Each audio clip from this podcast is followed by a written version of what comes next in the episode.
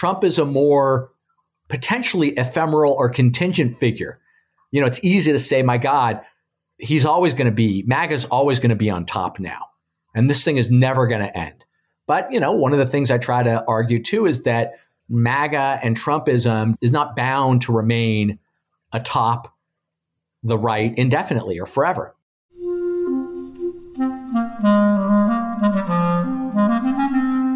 Hello, this is the Great Battlefield Podcast. I'm Nathaniel G. Pearlman. A great political battle is being fought right now between progressives and the forces of reaction on the other side. This show is about the political entrepreneurs and other progressive leaders who are finding new or improved ways to fight. My guest today is Matt Dallek. Is a professor at George Washington University and author of the recent book, Birchers How the John Birch Society Radicalized the American Right. Given how dire a problem the radical right is for the United States right now, makes understanding the roots of their tactics and ideology an important project. I learned a lot from the book and enjoyed getting to know its author. You should listen. So, after a quick word from my sponsor, my interview with Professor Matt Dallek of GWU.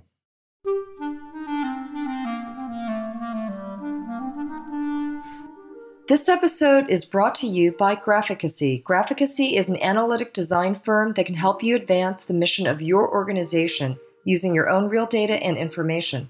They are 21st century visual communicators who create interactive graphics, motion graphics, and data visualizations. You can find Graphicacy at graphicacy.com. That is G R A P H I C A C Y.com. With Graphicacy's help, you can visualize a better world. Would you mind introducing yourself and giving me a quick biography? Sure. My name is Matt Dallek. I am a historian by training. I'm also a professor at George Washington University's Graduate School of Political Management, which is basically a school of applied politics. I've written uh, three books. Birchers is my third book. My research interests primarily are around modern American conservatism and questions of extremism, as well as mid 20th century liberalism. I also worked in politics for a few years as a speechwriter, but I, I decided I wanted to return to teaching and research.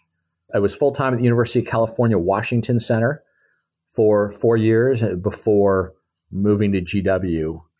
And I've been at GW almost a decade teaching there full time and, and writing. You are not the only historian whose last name is Dallek. That's right. Tell me about your where you grew up and what sort of family you come from.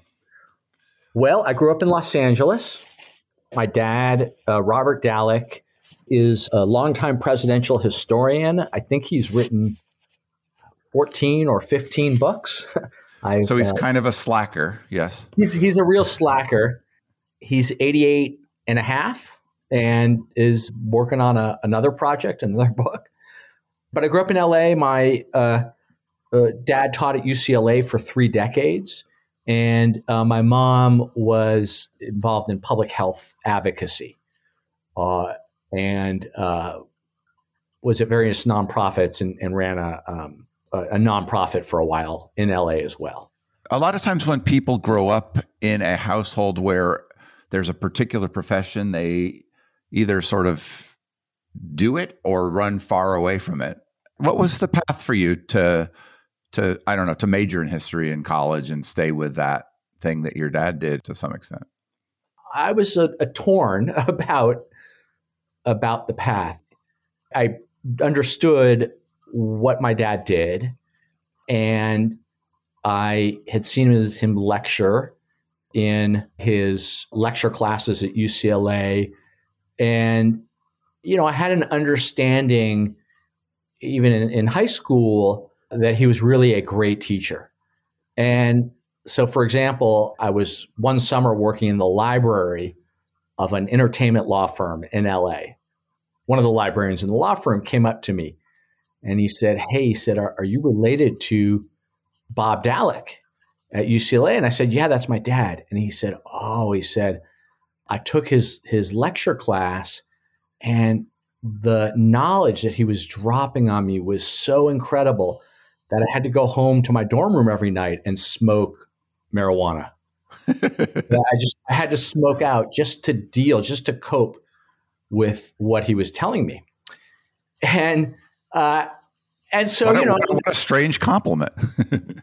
well, you know, this was I think he he was in college in the 1970s, right? UCLA, so you know, it was an unusual compliment. I understood that my dad was having really a significant impact on hundreds, if not thousands, of his students because you know people would come up to me and say, "Your dad was my favorite professor," and so that was incredibly admirable. In college, and actually, I went to Berkeley in the north, and Berkeley had, as it does now, you know, a great history department.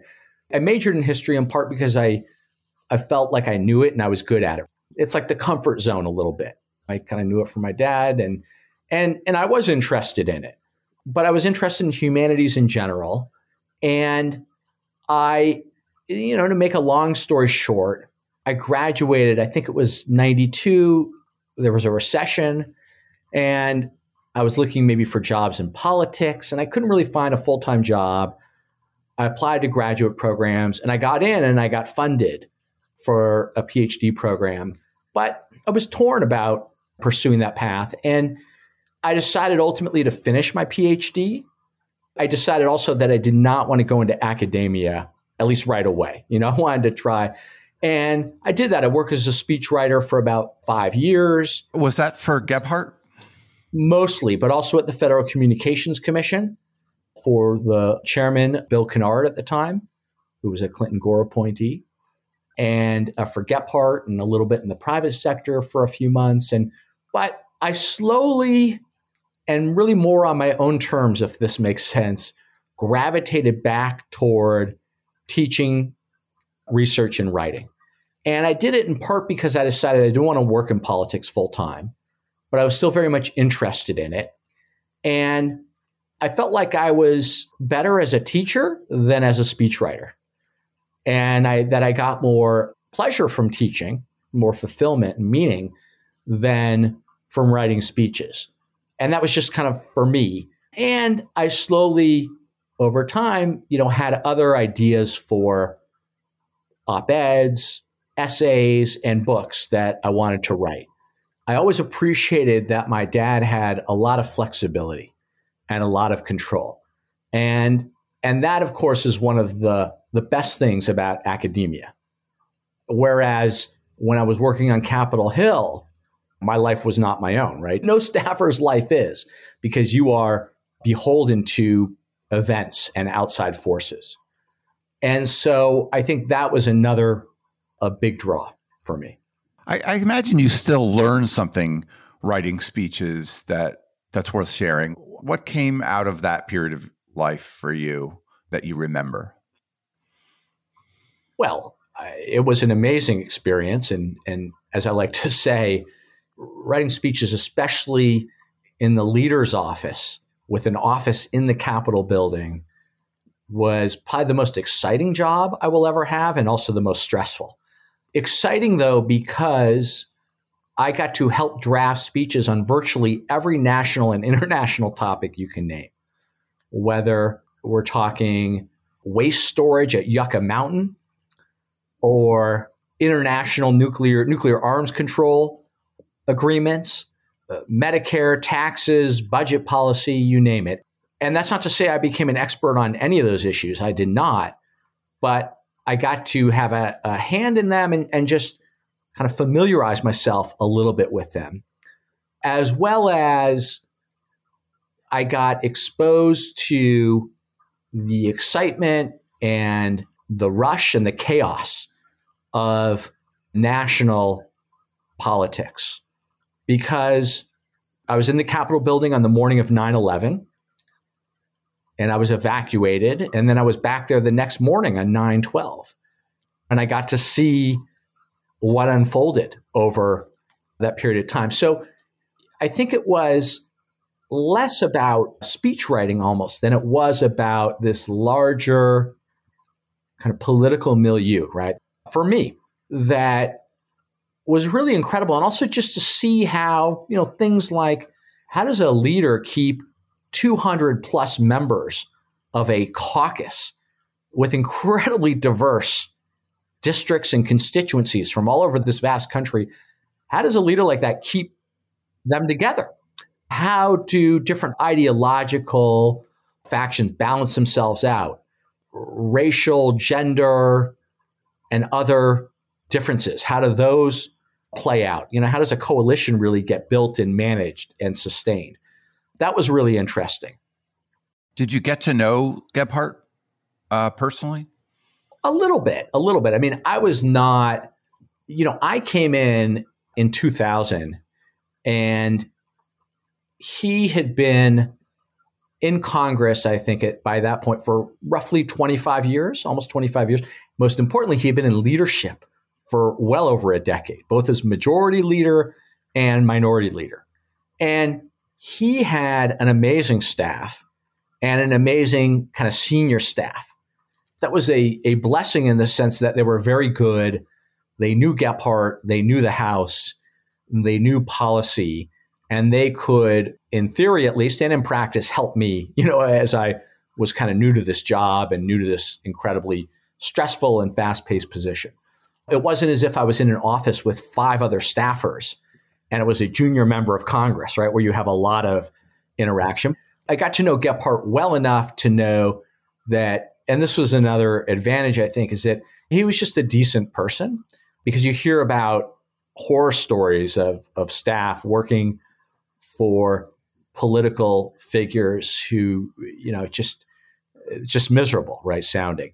And everyone loved working for Gephardt and he was incredibly calm and generous and you know just just decent right? Kind of unflappable at least. That was my impression of him. I worked for him for two and a half years but it made it doable and sustainable for me. Yeah. I, I imagine that when you're writing about political history in the united states it's got to give you a little bit of an advantage to have been in the middle of politics as a practitioner just in the ability to envision what it's like to be making these kinds of decisions. Does that feel like that to you or no?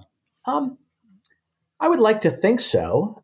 Most professional historians who write on history, unlike political scientists, do not typically have a foray into politics where they work, although that's not true of everyone. I mean, I know a historian, for example, who was a labor organizer for a while. So everyone's got a, a, a different path. But whereas political scientists, they actually do fellowships on the Hill through the American Political Science Association. There's no equivalent, as far as I know, for the historical profession.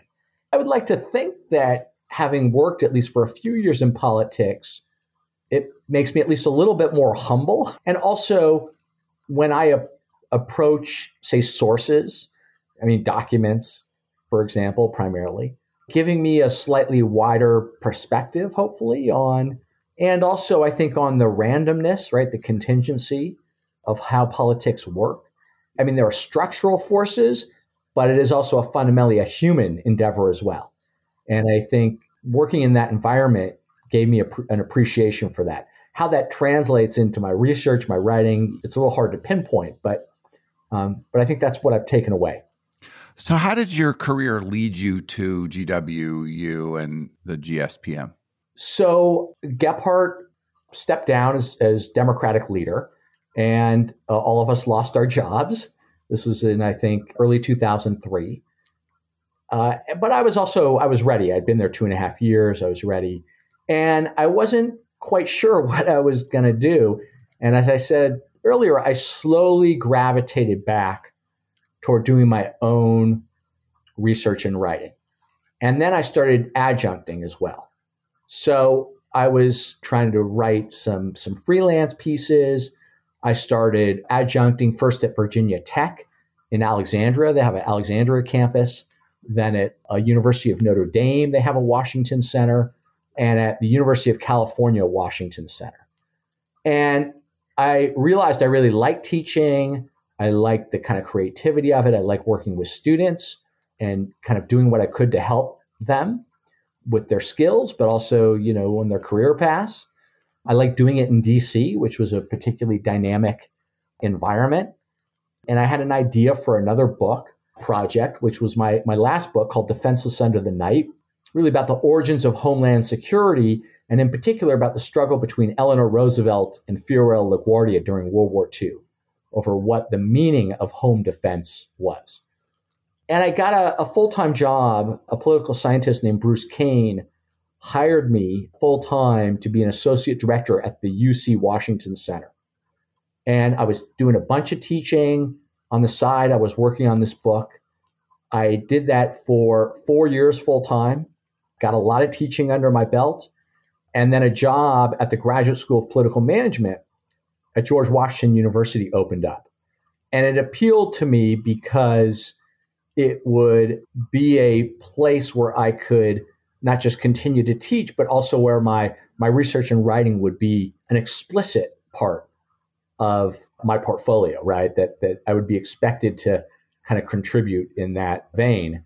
That was 2014. And as I said, I've been there ever since.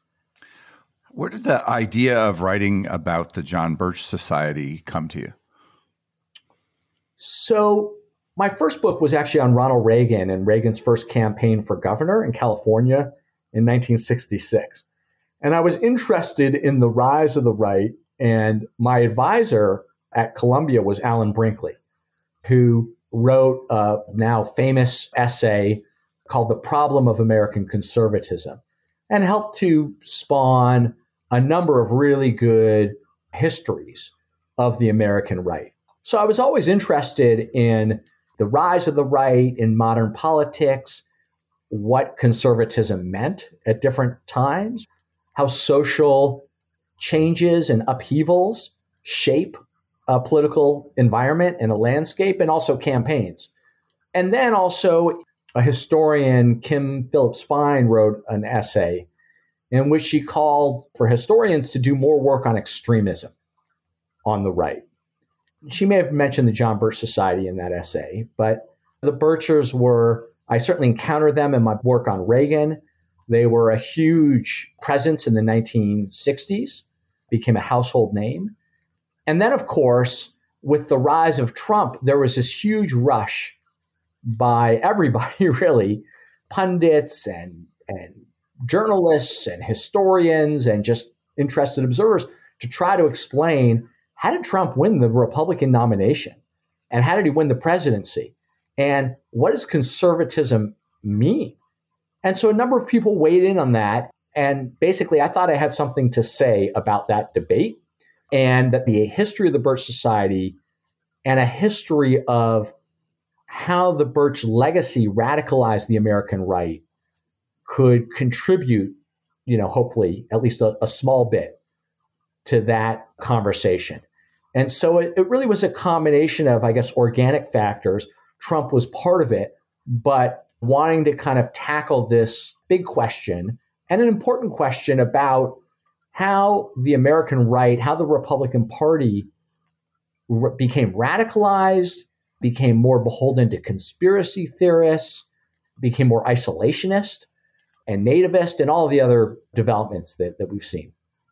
I've talked to a number of other, mainly professors, who have traced other themes like changes in the world, the evangelical world, or the role of the NRA in radicalizing society, or how kind of the thread of Confederate thought have have played a role like you said, there's a lot of work going on trying to understand this. I've, of course, had heard of the John Birch Society just from reading American history and following politics. I didn't have much specific knowledge, honestly, at all. So I found this really useful to kind of pass through that same history with this different lens. But I think for people who don't know what the John Birch Society is, why don't you summarize like who started it and what were they up to? Yeah, it's interesting because um, a number of people say to me uh, that they had some kind of direct encounter with the John Birch Society or a Bircher in the 60s. But of course, if you're under a certain age, right, you wouldn't have any reason to know the John Birch Society because they really faded by by the 70s. So the Birchers were a group founded in December of 1958 by Robert Welch, a candy salesman, a businessman, and 11 other mostly well to do industrialists. The group was designed as the most action oriented effort to root out the alleged communist conspiracy operating inside the United States, this great internal threat. And the movement grew from this small group, this small band of mostly business people or wealthy people. Um, it grew to include many thousands of upwardly mobile professionals, dentists, doctors, lawyers, engineers, often suburban, often change fearing individuals who were recruited and signed up to join chapters, basically 15 to 20 person chapters in their communities to try to take the fight to the enemy. However, that enemy was defined by the leadership and by themselves at the local level. So they took a bunch of actions like the Impeach Earl Warren campaign. They tried to stop the summit between Eisenhower and Khrushchev, support your local police and arguing that the urban uprisings of the 60s were communist inspired and that the civil rights movement was dominated by a Russian communist, basically, or communist influences. And the most famous or infamous thing, and the reason why initially the Birch Society got so much play and so much notoriety in the early 1960s was that Robert Welch, the founder, had written a, a book, a, a letter to his friends, as he called it, in which he charged that Dwight Eisenhower, the former president, was a dedicated agent of the communist conspiracy. And that was a, a, a hugely sensational charge, and it wreaked all sorts of havoc politically. But the Birchers became, they had about 60 to 100,000 members at, at, their peak, and they became a, really a, a major force for a time as an organization in American politics. They seem to share a lot of tactics with some of our current uh, right wing uh, crazies. But do you have a sense that they were drawing from further back from other examples in American history? To what degree is this like a thread that we can keep going backward on? Well, you know, you raise a really interesting question, and and you mentioned earlier the NRA, the evangelical movement, the Confederacy, right? The overthrow of Reconstruction, one can go back to almost any movement or any period and find some threads, I think, that resonate. Despite all the differences, there are certain, at least thematic continuities in American life. I think unquestionably the Birchers and the Birch leaders came out of an anti progressive era, anti New Deal political movement. And America First, in particular, some of the leaders of the Birchers were involved with America First.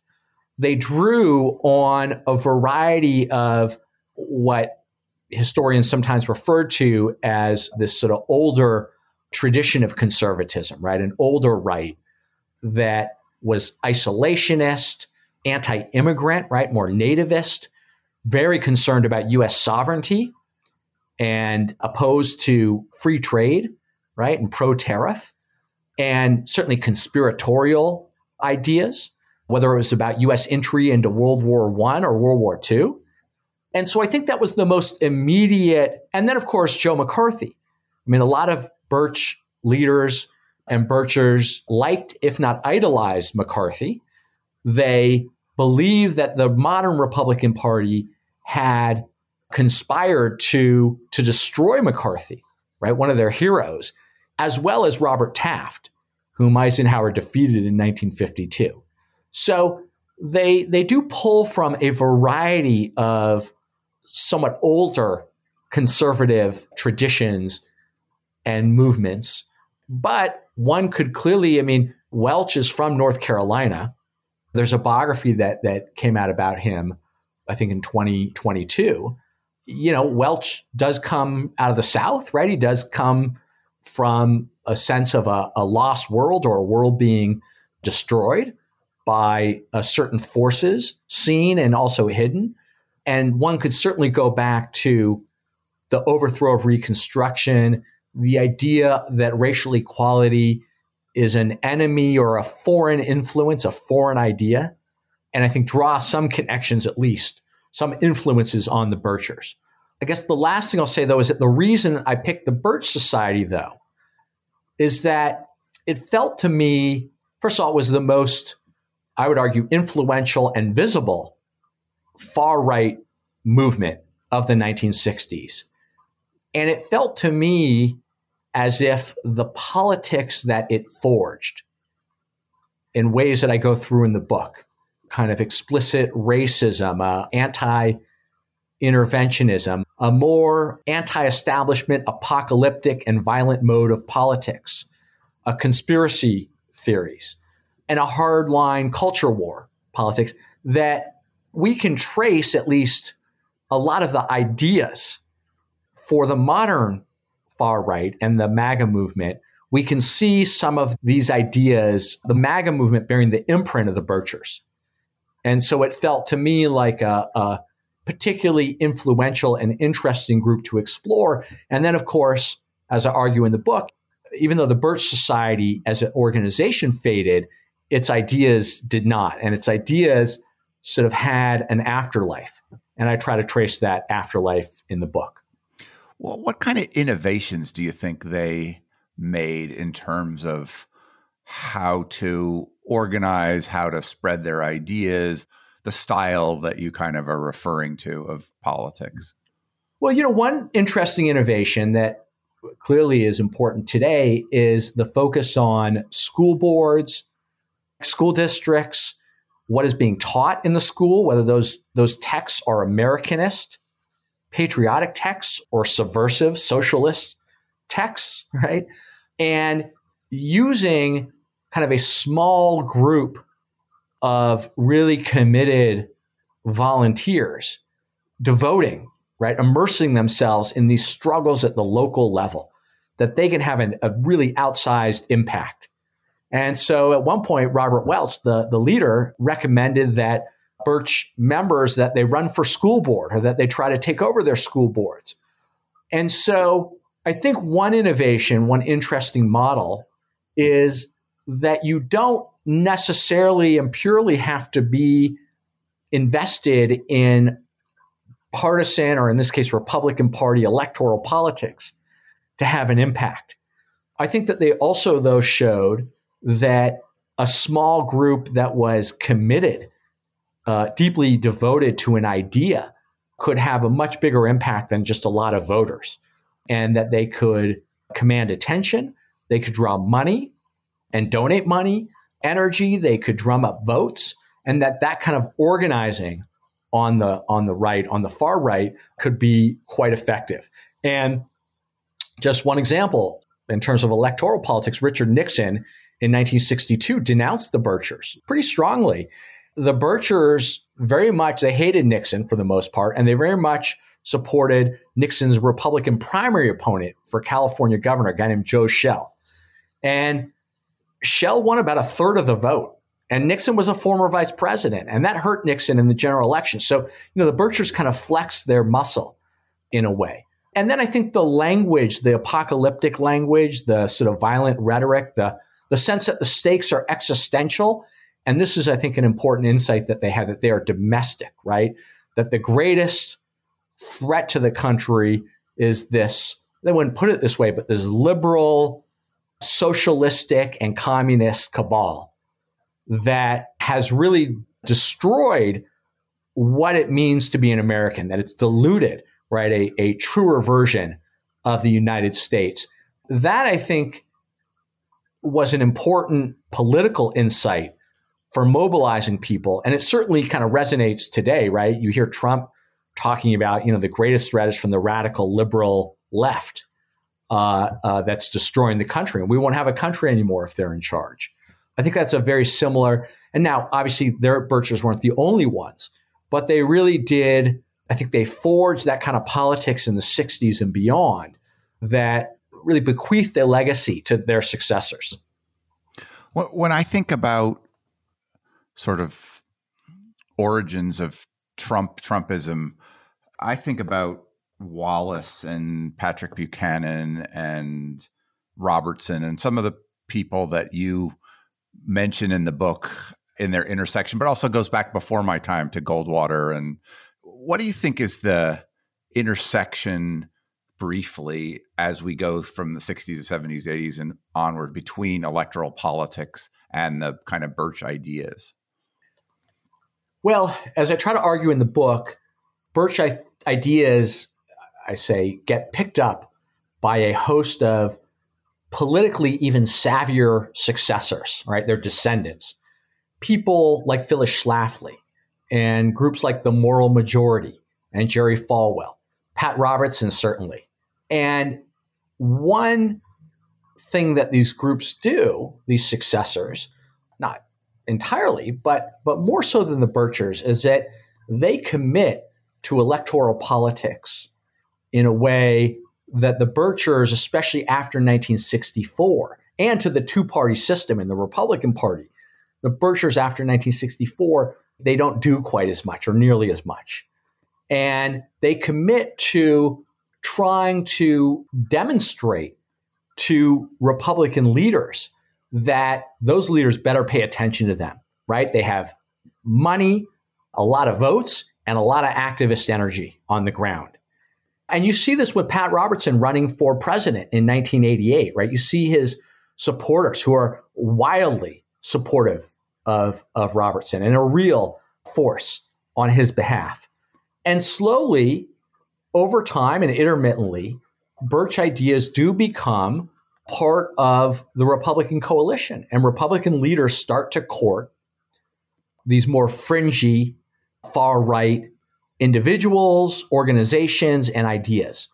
At the same time, though, as I argue, a dynamic takes hold where political leaders like Bob Dole, George H.W. Bush, Reagan, even, at the same time that they're courting these folks and paying some lip service to their ideas, the far right is becoming frustrated because their ideas are not really being enacted right? And they grow to distrust many of these figures. You know, George H.W. Bush, they view him as like the devil. you know, I do think that in these in these sort of either third party challenges like George Wallace or in these Republican Party challengers, right? Losing primary races like Pat Buchanan or Pat Robertson, we see elements of the Birch ideas Robertson, for example, has these conspiracy theories about the State Department being dominated by anti American people. And he proposes he's going to basically fire all the State Department employees and put in Americanists. And so you see this Birch legacy, the ideological legacy and the organizational legacy, its approach to politics as being part of this coalition, but a very uneasy coalition. And the fringe and the mainstream conservatives also get pulled apart at times. And they were not happy with people like Ronald Reagan for the most part. It's kind of painful to watch your account of Republican leadership first sort of fighting off the Birch ideas and then courting it and then getting subsumed by it. It's just an awful story in a certain way. And you do talk about this a bit in the book, but what do you think is driving the change in the population that seems to have more and more people picking up these ideas in order that they are more of a force or do you think yeah. that's inaccurate to say it that way? No i think that's a good question and a good way to put it. Well I, I try to lay out in the book some of the major changes in, in american life from the 1960s to the present which obviously I can't get into in, in too much detail, but I try to sketch out the big themes. Civil rights, women's rights, secularism. Yes. All kinds of economic changes. Yeah. Yeah. So widening economic inequality, a continued frustration on the far right that the Republican conservative establishment is not doing their what they want, right? It's not outlawing abortion. It's not getting a prayer in schools amendment to the Constitution enacted. That frustration. The changing immigration patterns after 1965, increasingly people of color, right, coming into this country, I think sours a lot of the far right, not the not conservatives per se, not you know George W. Bush or Reagan, but a lot of the far right on immigration makes them more nativist. The end of the Cold War is a big, big deal because it opens up space politically for isolationists on the left, but also obviously on the right too, like Pat Robertson, like Pat Buchanan, to say these international institutions that we set up after World War II, these things are corrupt, they're socialistic, and they're sapping our sovereignty. They're controlling the US. And Ron Paul does this too. He makes this argument. And why do we need these things anymore anyway? Because the Soviet Union is no more. So it opens up political space for them to say the country, the US, has been neglected at home, and we've put too much blood and treasure overseas. And, you know, as Trump said in his closing campaign ad in 2016, you know, all these international elites, this cabal is sucking dry the, the people's money, right? The people's wealth. I think that becomes a potent argument. I would also point to 9 11, which at first tamps down some of these America First anti interventionist ideas. But once Afghanistan and Iraq drag on and become really unpopular, and and then you've got the Great Recession and the decline of manufacturing and unions, it creates a lot of turmoil within the Republican Party. And a lot of Republicans sour on George W. Bush's approach. You know, they, they oppose immigra- his immigration reform, they oppose his war in Iraq. They basically run away from him. They oppose the bailout of the banks. Free trade stuff. Yep. Free trade. Free trade yeah. is another uh, big issue. And so the country and the world changes in some really important structural ways over decades that help popularize, not the only thing, but it helps popularize a far right, a birchy far right movement that had once been more contained and once been less popular. I think we've seen the results over the past decade. When a lot of people talk about this change, they talk about a number of billionaires, Koch brothers, people like that, media, right wing media, Fox News, Breitbart, places to for, for organizing opinion on the right that maybe really weren't.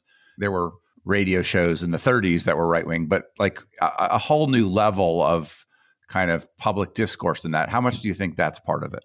So, yeah, I mean, people I think you're right. People part, point to dark money, right? And Citizens United, the internet, the rise of Fox News, Alex Jones. These are all important factors too. I mean, I don't think one can kind of dismiss them. Fox News and, and Alex Jones and the Koch, I mean, Fred Koch was a founder of the Birch Society, of course. But Alex Jones and elements of Fox News, they, I would argue, were also influenced by Birch ideas and, and books that were very popular with the Birch Society and written sometimes by Birch members or Birch leaders. You can see the influence of the Birch Society in these institutions, but, and, and this is, I think, an important but, I try to argue in the book, I try to pull back a little bit. And I, I try to argue that these things that you mentioned, the media environment, the internet, these things are tools. And in and of themselves, these tools are insufficient to explain why so many people have become susceptible to conspiracy theories or the great replacement theory, right? About elites who are bringing in people of color to replace the white population so they can take control of the country. I don't think that the internet alone or even the the power of the Koch brothers, right, spending unlimited sums, I don't think that those things alone are sufficient to explain why so many Americans seem receptive to some of these ideas, right? I mean, the internet doesn't magically make people more prone to believing conspiracy theories or to being kind of isolationist or to being more, you know, willing to buy into kind of racist ideas. If what I'm saying makes sense, I think that these are important tools. They exacerbate a lot of these issues, but in and of themselves, they don't explain some of the big changes that we've seen on the American right and in the Republican Party.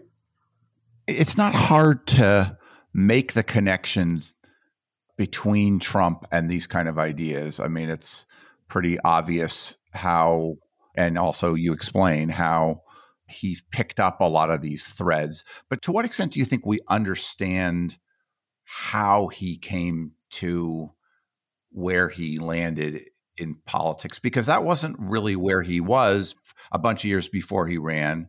And I guess he was always sort of a protectionist, and he takes that theme. Anti immigration probably fit pretty well into his mindset. Race? And, yeah. And, and he's, you know, he's got that racist background, but there's something about how he was different than Republicans broadly that gave him a lane. How do you think he did such a good job in a certain sense of hooking up with this groundswell of right wing movement?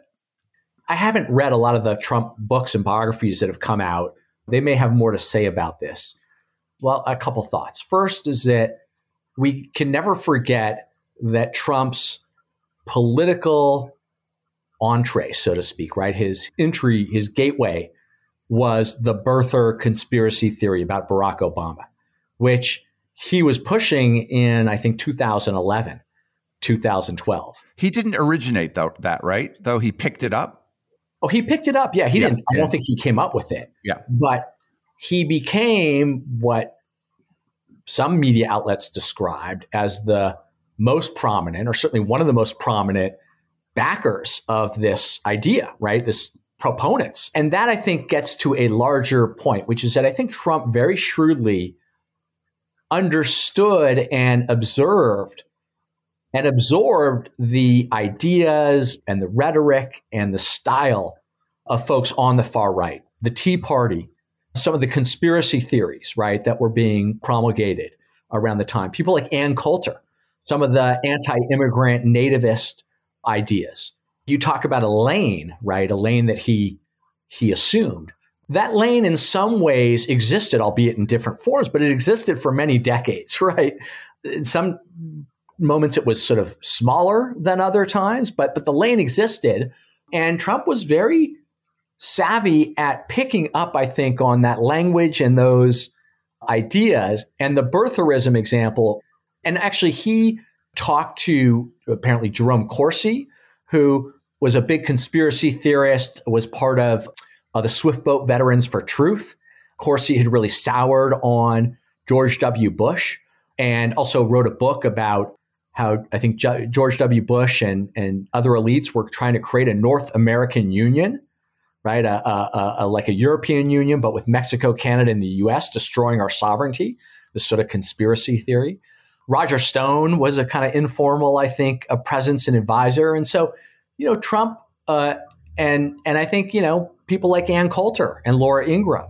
Um, you know, so he he watched and he learned, and he I think understood that there was a a way to mobilize you know people who were fed up with uh, and Sarah Palin, of course, he watched her, you know, and and she said nice things about his birther conspiracy theory, right? His birther lie. So he understood that the Tea Party was a real force and that he was able to kind of pull these populist strands together. What do you think that you might understand about Trump from having traced the history of the the Birchers that you know if he's drawing from that heritage what do you think you might understand about him that other people might not see, if anything? What I try to say in the book, you know, I don't know if this is something that other people do or don't see, but that Trump alone does not radicalize the American right. There's so much of a, a almost single-minded focus on him with all the books and all the media attention, especially in 2016 and during his presidency, but even now with all the criminal investigations, it's pretty overwhelming. And so it's easy to kind of get wrapped up in all things Trump. And, you know, I ain't get that. He's obviously important. But I think if we do that, it's it's easy to lose sight of the context and the history because he is a figure who does not come out of like right out of the 1960s, but he does, I think, operate in a way that has deep roots in first in the country's history, you know, going back, you know, centuries, but in particular with this kind of far right, this organic and often shifting far right movement. And that that this movement as it evolved helped make Trump possible, if that makes sense. When I look at Trump and when I am one reason I think I wanted to write the book is this idea that you know you don't get Trumpism and you don't get MAGA unless you have at least this kind of 50, 60 year history, right, of that we've been talking about. And also that Trump is a more potentially ephemeral or contingent figure. You know, it's easy to say, my God, he's always going to be, MAGA's always going to be on top now. And this thing is never going to end. But, you know, one of the things I try to argue too is that MAGA and Trumpism is not bound to remain atop the right indefinitely or forever. When you look at Governor DeSantis of Florida, does he fit in with this pattern so far? How do you place him in the kind of Birch style or not? You don't want to pigeonhole right too much any you know any one uh, uh, person, and I think it'd probably be unfair to say, well, DeSantis is you know just like a carbon copy, right, of a Bircher. But any, I think, major presidential candidate, as DeSantis seems likely to be, has got to adopt some of these MAGA positions, right? And has got to pay attention to this MAGA movement. And therefore, there's a Birch pedigree there. So the anti immigrant uh, sentiment, right? And kind of the hard line sealing of the border, the conspiracy theories about the COVID vaccines. And, you know, DeSantis says he wants investigations into, quote, wrongdoing related to the making of the vaccines. Well, you know, the Birchers were infamous for uh, the theory that the fluoridation of the water, fluoride in the water supply, was extremely dangerous and part of a communist plot, right? So, you know, there are some echoes. DeSantis, certainly his war on uh, so-called woke woke culture, that I think would be something familiar to the kind of moral crusades that that some Birchers waged, especially in the schools and around education and the question of Americanist teachings in the schools. So I do think that whether it's he or any other, I think, major figure, they're going to at least have to pay some attention. And then finally, the isolationist impulse that, you know, apparently DeSantis was for support for Ukraine and now he's against it, right? And so he's making this the sop really to the anti-interventionist wing of his party, which is still, of course, uh, substantial. So, you know, there there are certainly a lot of echoes in how he has positioned himself with this far right Birchy ideological legacy. Seems to me like kind of a fun book to write. yeah. I have something to say about that, which is that. Uh, so I went into this thing thinking, my God, going down the rabbit hole of these conspiracy theories, and it's going to be just dark and and a little depressing. But it turned out to be more fun, and I learned a lot more than I had expected going into it. And also, just even like the divisions within the Birch Society right, were really interesting to kind of tease out, right? That some Birch members were appalled when one of the Birch founders, a guy named Revilo Oliver, started giving speeches after Kennedy's assassination, spinning a conspiracy theory that the US government was holding funeral rehearsals a week before Kennedy was killed. There are Birch members, rank and file, who are writing in to headquarters saying, this is horrible. This guy is like out of control and he's making us stink. He's going to hurt the Bircher's reputation for 10 years on. So, you know, there are these interesting kind of tidbits. And then the liberal efforts to contain and discredit and really subvert the Birch Society and, and subvert the far right, um, I thought was a really interesting. Yeah, the spies from the Anti Defamation League. That was very interesting to read about. Yeah, yeah. So yeah, the uh, discovering that the the Anti Defamation League waged a uh, years long, extensive, multi-dimensional and as far as I know, previously undisclosed spy campaign against the Birchers called Birch Watchers. And it was led by uh, a guy named Isadore Zack, who was actually the head of a counter subversive army unit based in Boston during World War II. So he was a, a counterintelligence officer, a decorated army officer, expert in counterintelligence, ferreting out spies in the US during the war in the Northeast based out of Boston, totally incognito. And I think in 1946 or 47, he joins the ADL and he helps lead and train agents. These agents have code names and they're penetrating the Birch Society in all sorts of ways and, and digging up information about their finances, membership, individual Birchers' credit checks and, and wills, getting into headquarters and assuming false identities really fascinating stuff and then feeding a lot of this dirt to the press. And it's a pretty interesting kind of war on the far right that, you know, to me at least resonates in some fundamental ways with our own times and own kind of efforts to dissect, understand, interpret, and also contain the contemporary far right. I know that this book is just coming out. Have you had any response yet from people who've read it? I've had some, yeah. So far, it's been positive. You know, you don't really know until I guess a book comes out and has had a few months to be out, and hopefully reviews come in. The response has been positive. You never want to get your hopes up too much. But yeah, three really excellent journalists at the New Yorker. Jane Mayer assigned it as reading on the New Yorker podcast.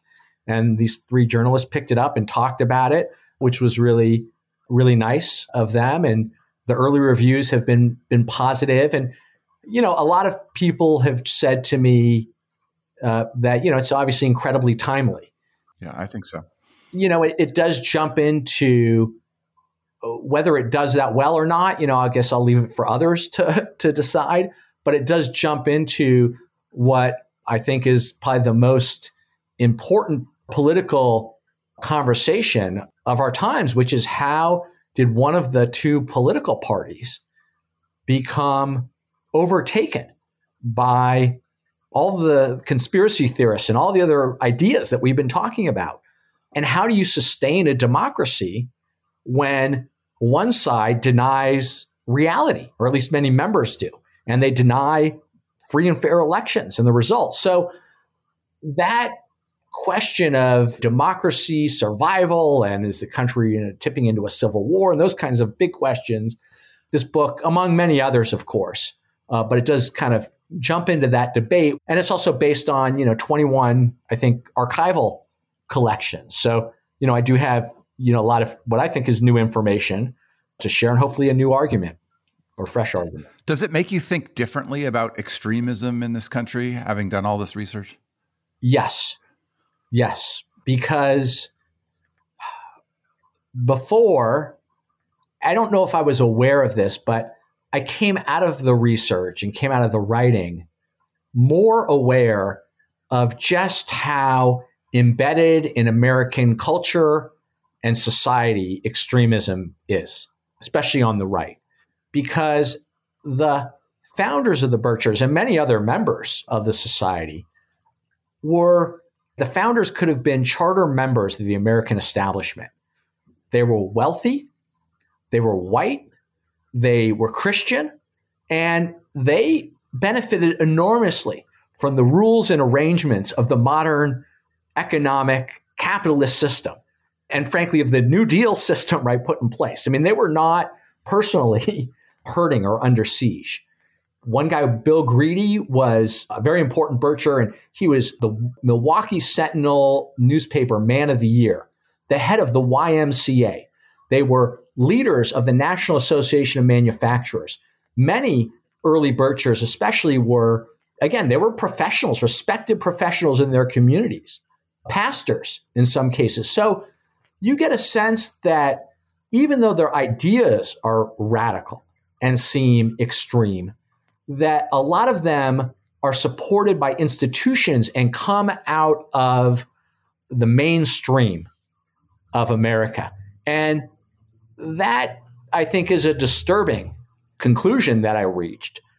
But I, I, think I have the evidence to kind of suggest it. And I wasn't quite as aware of. And the last thing I'll say is that that idea runs counter to what many critics of the Birchers said at the time and what many Americans assumed in 2016 and Republicans assumed when they said Trump will never win.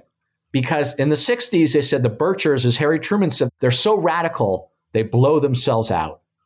And a lot of people believe that. They were just too fringy. But they had one foot in a mainstream establishment camp. Yep, it's a complicated country. yes, it is. Do you have a idea of your next project? I know that marketing a book after you write it is a project unto itself, but do you have a next thing that you're writing? Yeah, well, I, I I'm realizing more and more that yeah, it's almost like a, a half time or maybe full time job trying to promote a book. But so I haven't started on anything, but there's a series at Yale called the Jewish Lives series, and I was thinking maybe trying to pitch them on a book. They do short biographies, maybe of a, a leader of the ADL from earlier mid 20th century. I don't know if I'm going to write on the far right again. Uh, someone suggested to me a, a, history of the Ku Klux Klan, which could be a, a big and interesting project. I don't know if I'm going to do do a biography. I certainly have not set upon a next project. And, and again, I think one of the biggest questions will be do I want to continue working on conservatism, the far right, or do I want to take a break, do something else, and then maybe come back to, to it later on? Is there something I should have asked you that I didn't? No, I don't think so. I think we covered uh, a lot of the big themes of the book. We could go on for, for hours, right? Definitely. There's a lot to it. It's a very interesting book to read. I commend it to people who might be listening appreciate your time today. Anything else you want to say? No, just that uh, I uh, really appreciate you having me on, and it's been my pleasure talking to you. Thank you for the uh, smart questions. Thank you.